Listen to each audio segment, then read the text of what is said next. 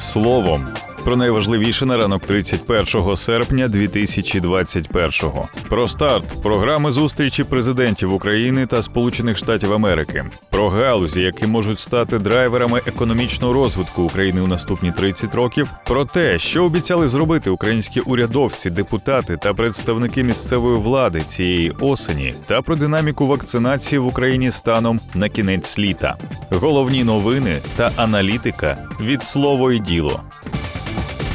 Президент України Володимир Зеленський вилетів на зустрічі з президентом США Джозефом Байденом. Про це напередодні повідомив прес-секретар президента України Сергій Никифоров. Два дні після прильоту він проведе у Вашингтоні і після в Каліфорнії, розповів Никифоров. Інтерфакс Україна. За його словами, програма візиту українського президента до США повністю змінилася через перенесення зустрічі Зеленського і Байдена. 29 серпня нагадаємо, стало відомо, що зустріч президента України Володимира Зеленського і президента США Джозефа Байдена перенесена на 1 вересня. Радник керівника офісу президента Михайло Подоляк у коментарі виданню РБК Україна заявив, що рішення про зустріч президентів 1 вересня, а не 31 серпня, абсолютно протокольне і пояснюється в тому числі і тим, що це останній день евакуаційних процедур з Афганістану. Відомо, що Україна і США під час зустрічі президентів підпишуть три угоди в сфері оборонного партнерства та ще низку проєктів. Кандидат філософських наук, політичний експерт Валентин Гладких переконаний, що оцінки результатів майбутньої зустрічі українського та американського президентів можна передбачити вже зараз, як і її реальні результати. Позиція Байдена щодо північного потоку 2 навряд чи зміниться, як і навряд чи США підуть на формалізацію своєї участі у процесі мирного врегулювання на Донбасі.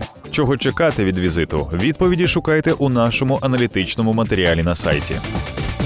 Попри величезний тягар проблем, економіка України в останні роки демонструє поступове відновлення. Банківська система залишається стабільною, а фінансовий сектор поступово розвивається. Виникають нові напрямки ділової активності та спрощується адміністрування бізнесу. Із недоліків все ще високий рівень корупції. Як основний наслідок всіх цих негативних тенденцій, слабке залучення іноземних інвестицій, саме накачування грошима дуже не вистачає українській економіці для більш швидкого просування створення свого економічного дива. До того ж, вітчизняній економіці просто необхідно розвиватися більш швидкими темпами, не по 2-3% зростання ВВП на рік, а бодай на 7-8% для того, аби не втратити можливість у наступні 20-30 років увійти в перелік країн, які стануть драйвером зростання світової економіки і споживчого попиту. Для цього, окрім питань безпеки та подолання корупції, потрібно особливу увагу звернути на інноваційні сектори економіки якомога швидше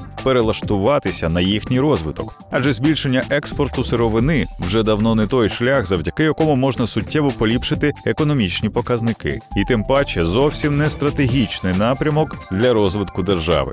Серед перспективних для України галузей особливу увагу слід приділити сільському господарству, розвитку якого сприятиме відкриття в країні ринку землі, а також фармацевтиці та медицині, навіть попри те, що в Україні спостерігається тенденція до експорту кваліфікованої медичної робочої сили за належної підтримки з боку держави, точками опори для динамічного розвитку вітчизняної економіки можуть стати it сектор та фінтех, інноваційне машинобудування та розвиток альтернативної енергетики. Про галузі, які можуть стати драйверами динамічного економічного розвитку України у наступні 30 років, і про умови, за яких це може статися, читайте докладніше в нашому спеціальному матеріалі на сайті та в телеграм-каналі.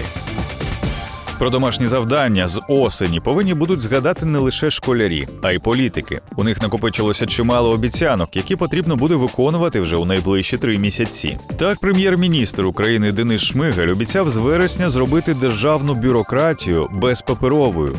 Міністр цифрової трансформації Михайло Федоров теж пообіцяв, що з вересня органи влади не зможуть вимагати в українців паперові документи. Слово і діло, до речі, разом з юристом розбиралося вже, які можливості дасть українцям режим paperless. У жовтні Федоров обіцяв оголосити тендер на частоти для розвитку 5G. Сам тендер має відбутися у грудні цього року. Міністр аграрної політики Роман Лещенко обіцяв до початку вересня напрацювати і ухвалити постанову про консервацію земель сільськогосподарського призначення. За його словами, щоб не втратити родючі землі, потрібно законсервувати понад 6 мільйонів гектарів. Консервація землі буде проводитися на основі аналізу ґрунтів і супутникового моніторингу. Голова Мінфіну Сергій Марченко до вересня обіцяв знайти варіант рефінансування державного боргу. Глава фракції Слуга народу Давид Рахамія пообіцяв восени зареєструвати новий законопроект про легалізацію медичного канабісу. Попередній варіант нагадаємо, Верховна Рада відхилила. Глава парламентського комітету з питань здоров'я нації Михайло Радуцький обіцяв, що восени винесуть на голосування законопроект про систему суспільного здоров'я. Ініціативу голосуватимуть у другому читанні. Столичний мер Віталій Кличко до 1 вересня обіцяв відкрити нову школу в Солом'янському районі. Мер Запоріжжя Володимир Буряк обіцяв восени цього року закінчити відбудову школи номер 53. Школа постраждала від пожежі, була непридатна до експлуатації. Голова Запорізької обласної адміністрації Олександр Старох обіцяв, що восени закінчать ремонт дороги Васильівка Дніпрорудне. Керівник Херсонської ОДА Сергій Козир пообіцяв у листопаді запустити в роботу модернізоване радіологічне відділення обласного онкодиспансеру. Детальніше про те, що на осінь обіцяли нам урядовці, народні депутати та представники місцевої влади, читайте у нашому тематичному матеріалі на сайті. До речі, Віктор Ляшко перед призначенням на посаду міністра охорони здоров'я пообіцяв до кінця літа вакцинувати від коронавірусу 5 мільйонів українців, тобто зробити 10 мільйонів щеплень. Обіцянка не виконана, і сам Ляшко визнав, що мета буде досягнута із затримкою. Можливо, якщо не свята, то ми б з легкістю вийшли на 10 мільйонів. Зараз ми вийдемо на цю цифру, ймовірно, із затримкою в тиждень. Це максимум, сказав міністр. Ляшко був призначений міністром охорони здоров'я 20 травня. Станом на той день дві дози вакцини від COVID-19 отримали 60 тисяч 696 українців. До кінця місяця кількість повністю вакцинованих українців зросла більш ніж удвічі. Протягом червня з відкриттям центрів масової вакцинації кількість повністю вакцинованих громадян вдалося збільшити в 5 разів. Станом на 1 червня дві дози вакцини отримали 132 тисячі 58 осіб. 25 червня вже більше як півмільйона людей. 30 червня 710 тисяч 996 осіб. За липень кількість повністю імунізованих від COVID-19 українців вдалося довести до 2 мільйонів. 20 серпня кількість повністю вакцинованих сягла вже понад 3 мільйони. Станом на 29 серпня дві дози вакцини від коронавірусу отримали 3 мільйони 622 тисячі 915 українців. Тобто для виконання плану не вистачає ще близько мільйона 400 осіб. Віктор Ляшко заявив, що мета в 5 мільйонів щеплених буде досягнута у вересні. Динаміку імунізації українців ми відобразили на компактній інфографіці, яка доступна на нашому сайті. А ще Віктор Ляшко і Михайло Федоров обіцяли, що з вересня в усіх медичних установах запрацює електронний лікарняний.